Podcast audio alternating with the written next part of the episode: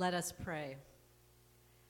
Gracious God, still our minds and open our hearts so that we will hear your word in fresh, new ways. Help us to be renewed and challenged by your message for us today. Amen. The first scripture reading is Psalm 130 on page 573 in the Pew Bible, if you would like to follow along. Out of the depths I cry to thee, O Lord. Lord, hear my voice. Let thy ears be attentive to the voice of my supplications. If thou, O Lord, should mark iniquities, Lord, who could stand? But there is forgiveness with thee, that thou mayst be feared. I wait for the Lord, my soul waits, and in his word I hope. My soul waits for the Lord more than watchmen for the morning, more than watchmen for the morning. O Israel, hope in the Lord, for with the Lord there is steadfast love, and with him is plenteous redemption. And he will redeem Israel from all his iniquities. This is the word of the Lord. Thanks be to God.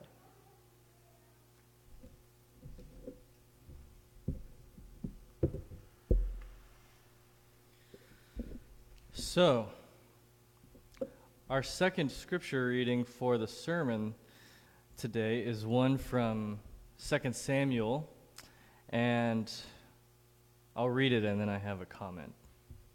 Well, I have several comments, but anyway. 2 Samuel chapter 1 verses 1 and then verses 17 through 27. After the death of Saul, when David had returned from defeating the Amalekites, David remained two days in Ziklag. David intoned this lamentation over Saul and his son Jonathan. He ordered that the song of the bow be taught to the people of Judah. It is written in the book of Yashar.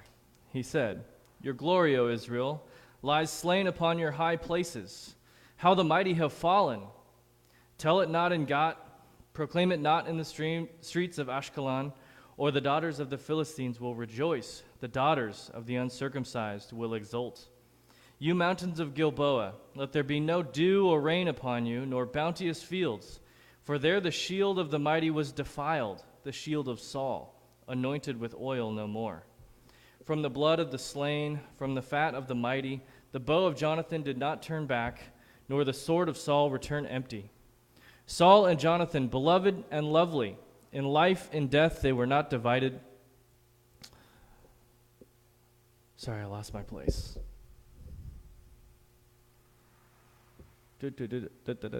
Oh my gosh. They were swifter than eagles, they were stronger than lions.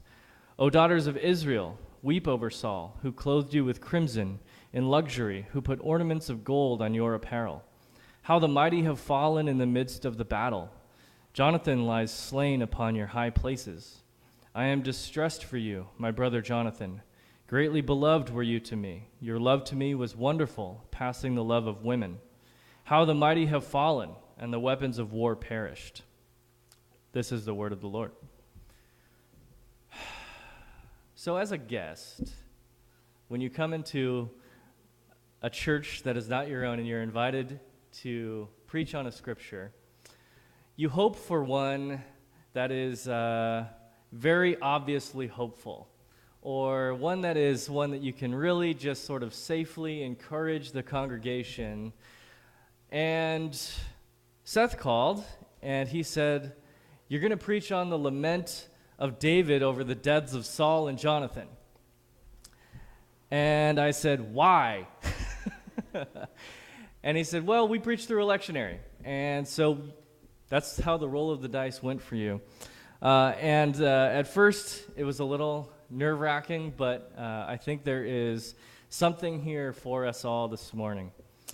Uh, indeed, as we go through, uh, if, if you know the history or at least a little bit of the context of what's, what's happening at the time of David uh, composing this lament, uh, his king, Israel's king, Saul, has been killed in battle. Uh, if you read the chapter just before 2 Samuel 1, 1 Samuel 30, you'll see the account of Saul and his sons and the many men who were important and significant to leading in these battles were all slain. And David uh, receives the news of this. And in the verses that we skipped, David leads the people of Israel in their grief over losing uh, their king and the, the heir, the presumptive heir to the throne, and so many who were their leaders. And then we get to verses 17 through 27, which we just read, which is a possibly a song or a poem or just an outcry of David's heart. It's his personal grief expressed in this lament. We see a few things that I'd like to highlight for us as we go through and ask and before we get to the question so what? So, what for us? Why would God have us read this this morning? Let's look a little bit about, uh, at a little bit about the, the passage itself. In verse 19, David says that Saul and Jonathan, they were slain upon the high places. This means that this is the, the high places in battle are where the leaders of the battle would be so that they could see the full vantage point uh, so that they would be safe and protected from the frontline uh, attacks of the opposition. Uh, it wouldn't be expected that somebody in the high place could be reached, could be breached, and could be killed. And so that Saul is where David would not have expected him to fall in battle. Where royalty is, is not where death would ordinarily come. And so already David is in shock that this is where Saul and Jonathan would die. He also says for the first time of three times, how the mighty have fallen. Now, I don't know about you, I, I, have heard that phrase used a little bit sarcastically, I think, in culture. Of, you know, the, somebody, some actor that you don't like gets canceled, and you say, oh, how the mighty have fallen, or a politician gets voted out, or, or what have you, and you kind of say it triumphantly uh, and with a little bit of mocking to it. Um, or at least that's how I've heard it. I don't know about you. But here, David, this is, uh, this is an expression of disbelief. He believes that there is none mightier, that he believes there is none more impenetrable, no one who could be defeated uh, uh more than Saul, or undefeated, uh, you know what I mean. So he says, How the mighty have fallen. Other translations say, How are the mighty fallen? This is probably better at expressing his shock and his disbelief, his dumbfoundedness at what has happened. How are the mighty fallen? He says this three times, and for the first time in verse 19. And as we go through this, I'd love for us to try to remember how David is feeling as he receives this news.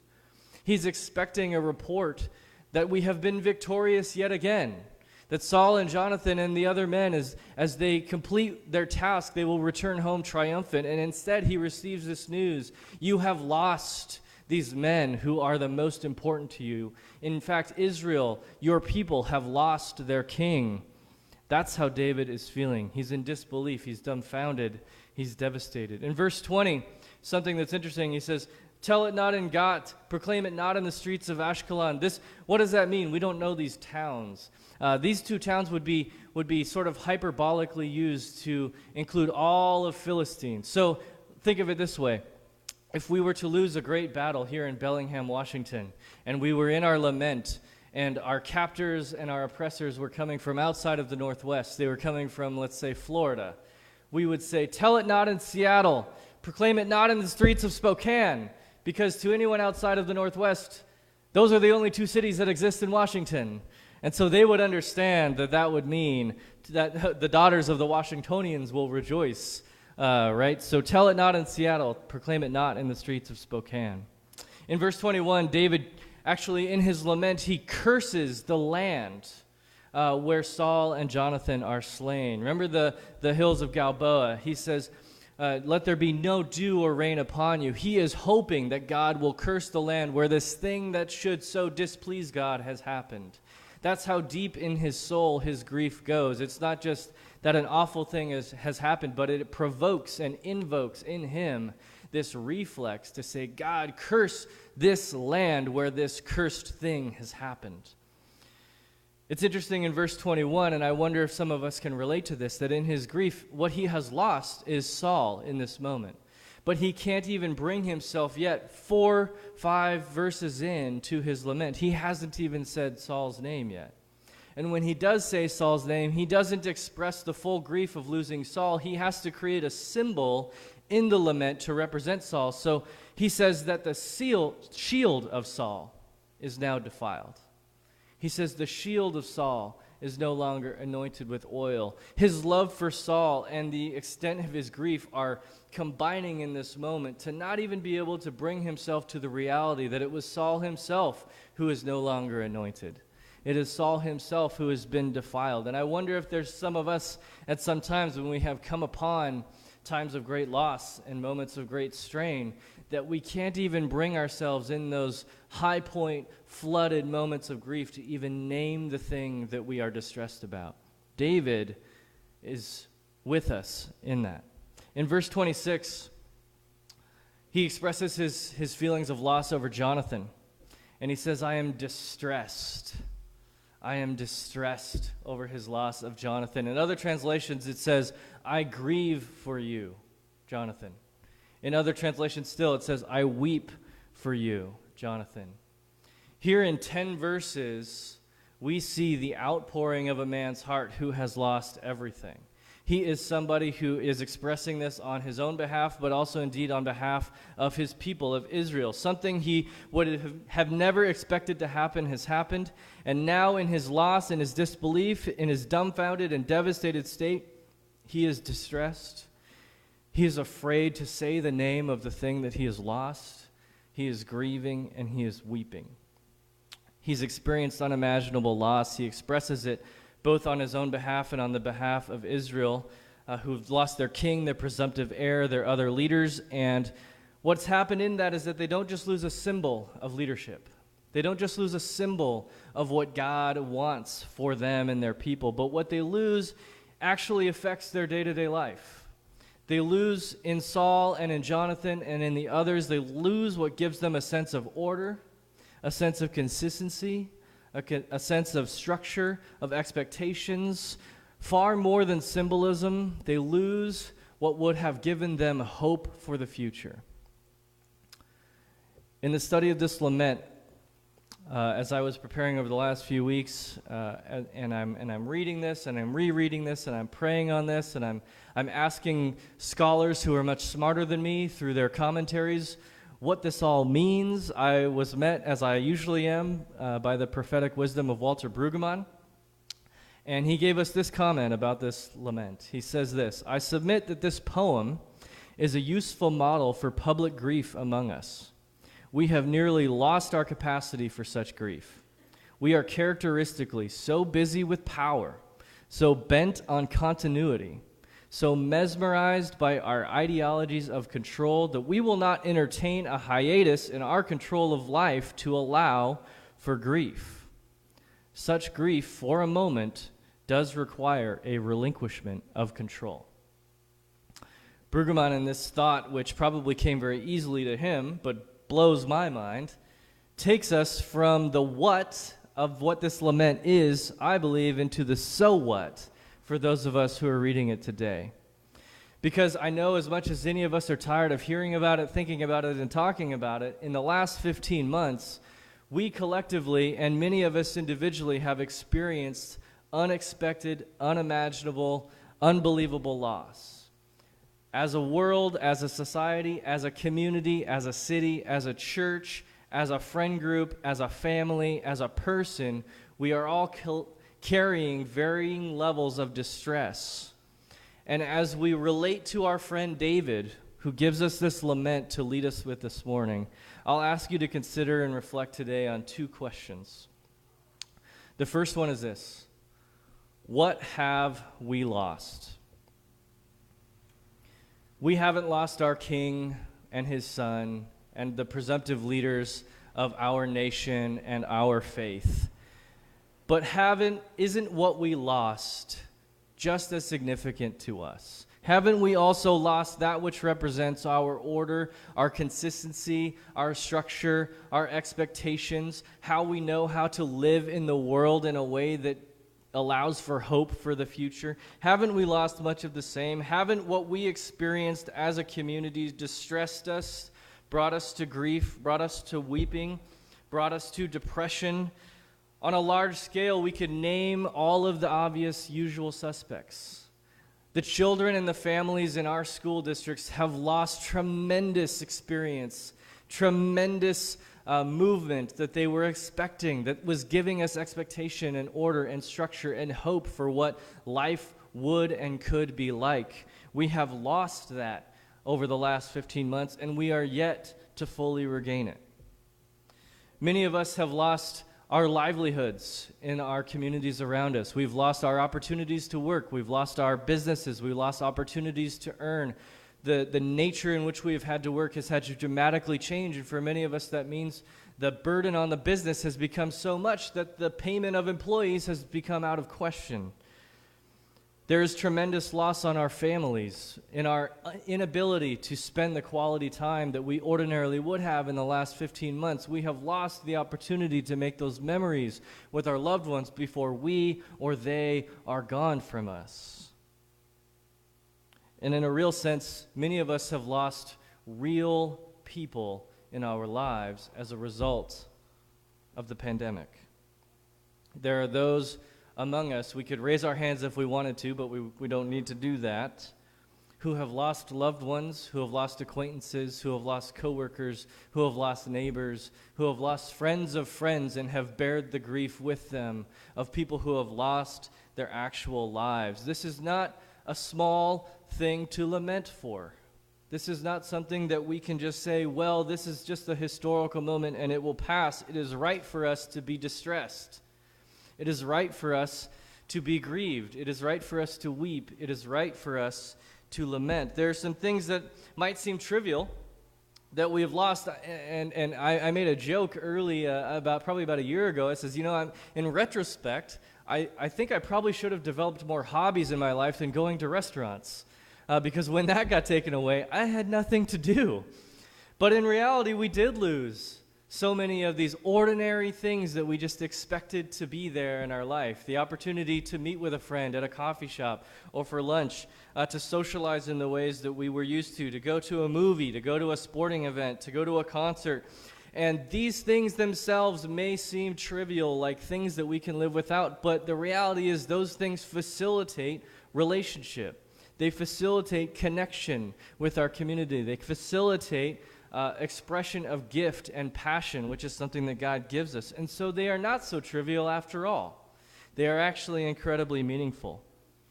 As a church, I know uh, we, are, we are cousins, as I'm at First Presbyterian just up the road, but I know that we have shared together in the experience of loss as a worshiping community the opportunity to worship together as we are accustomed.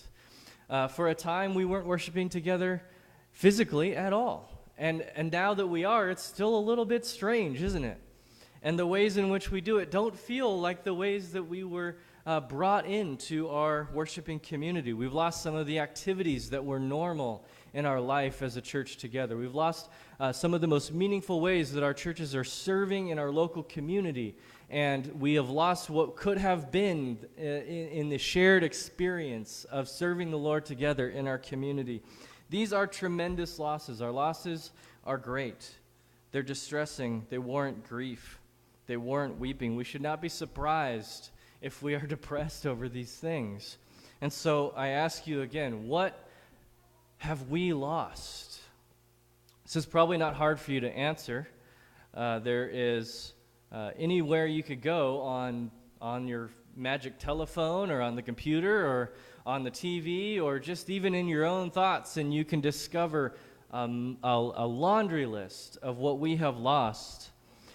But maybe that brings us to the more significant question that we could reflect on, pray on, and ask ourselves this morning as we are guided by David's lament and how God receives him in that moment, which is this What have you lost?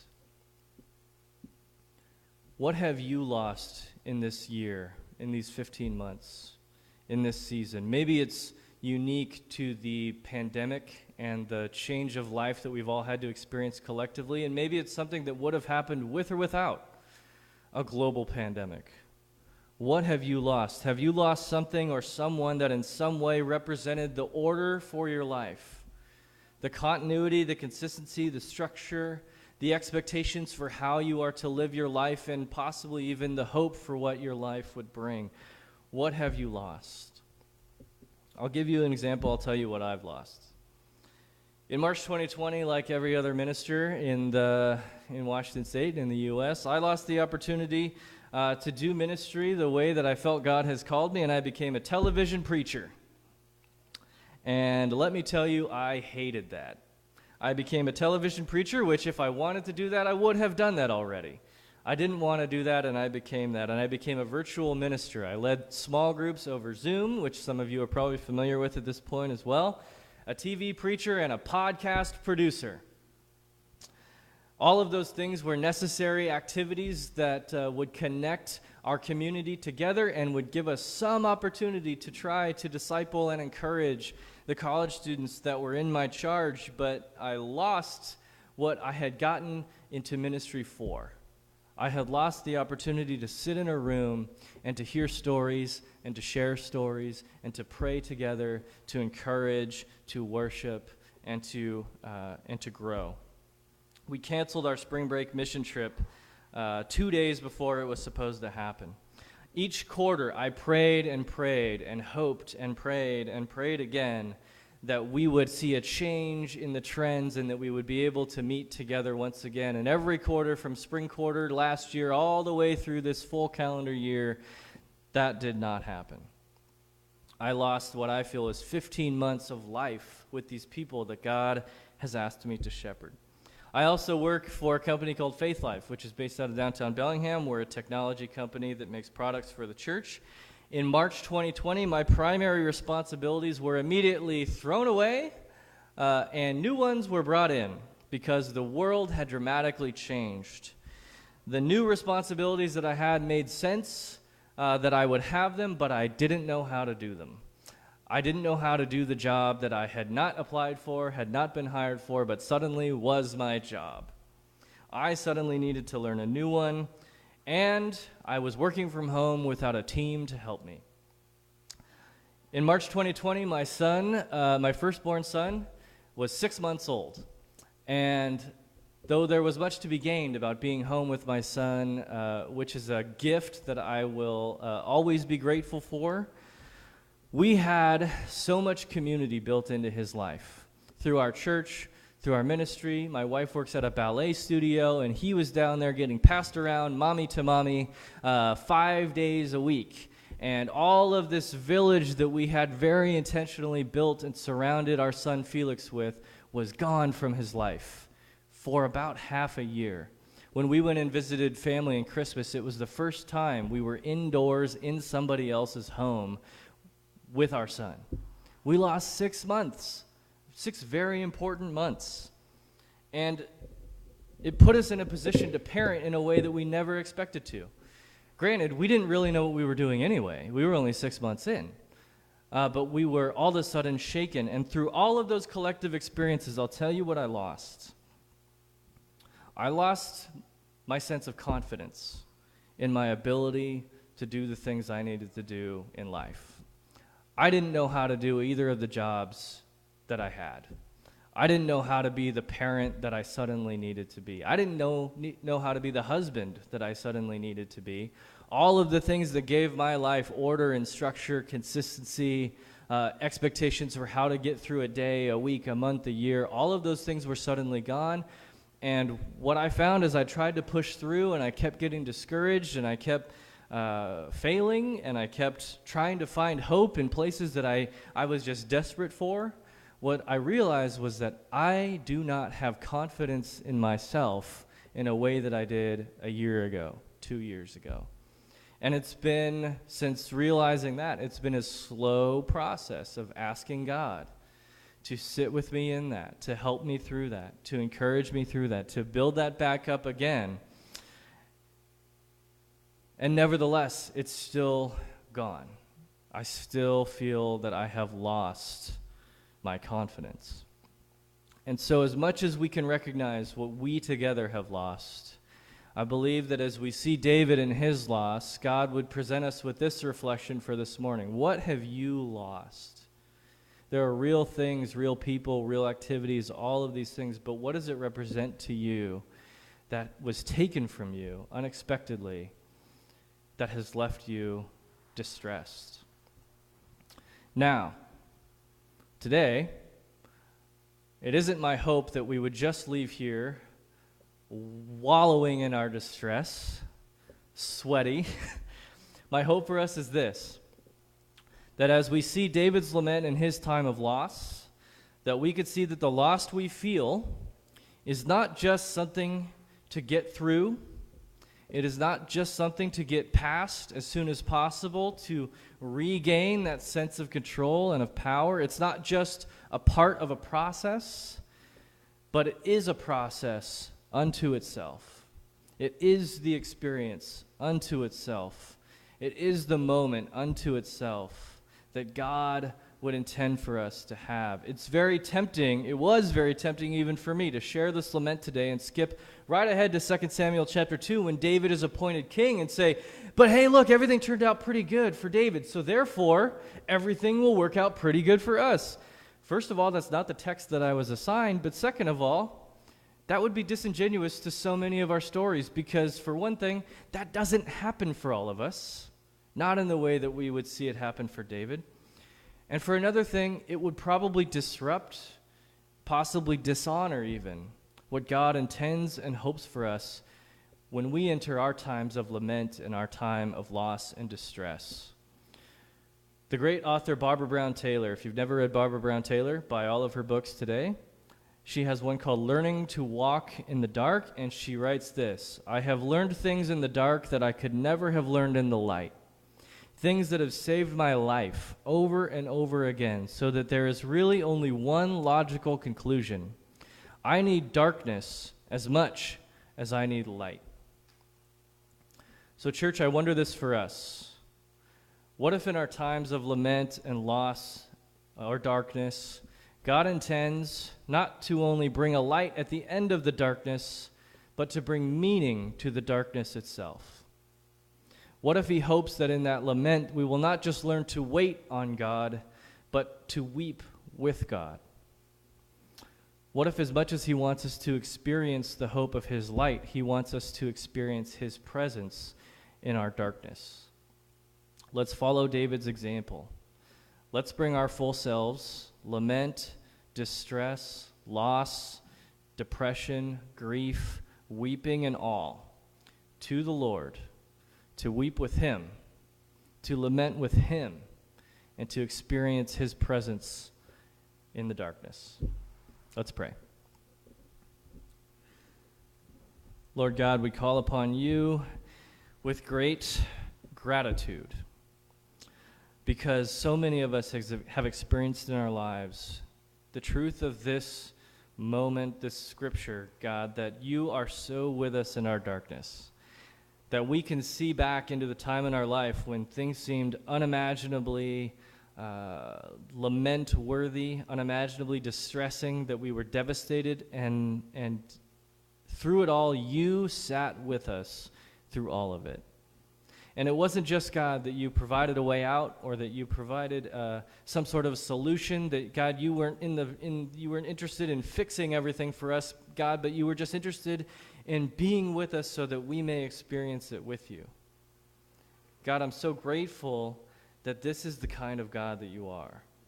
I'm so grateful, God, that you don't leave us and you don't rush us, but God, that you are with us. So, God, as we bring to you today the, the full and true and authentic outcry and outpour of our own hearts, God, I pray that we would experience what David experienced as he expressed his lament, and so many others in our line of history and tradition, God. That you would meet us, that you would sit with us, that you would weep with us, that you would grieve with us, and that would be what brings meaning to these dark spaces. God, we love you. We trust that you are with us. We hope that you will be with us uh, forevermore. And God, we offer all of our prayers to you uh, in Jesus' name. Amen.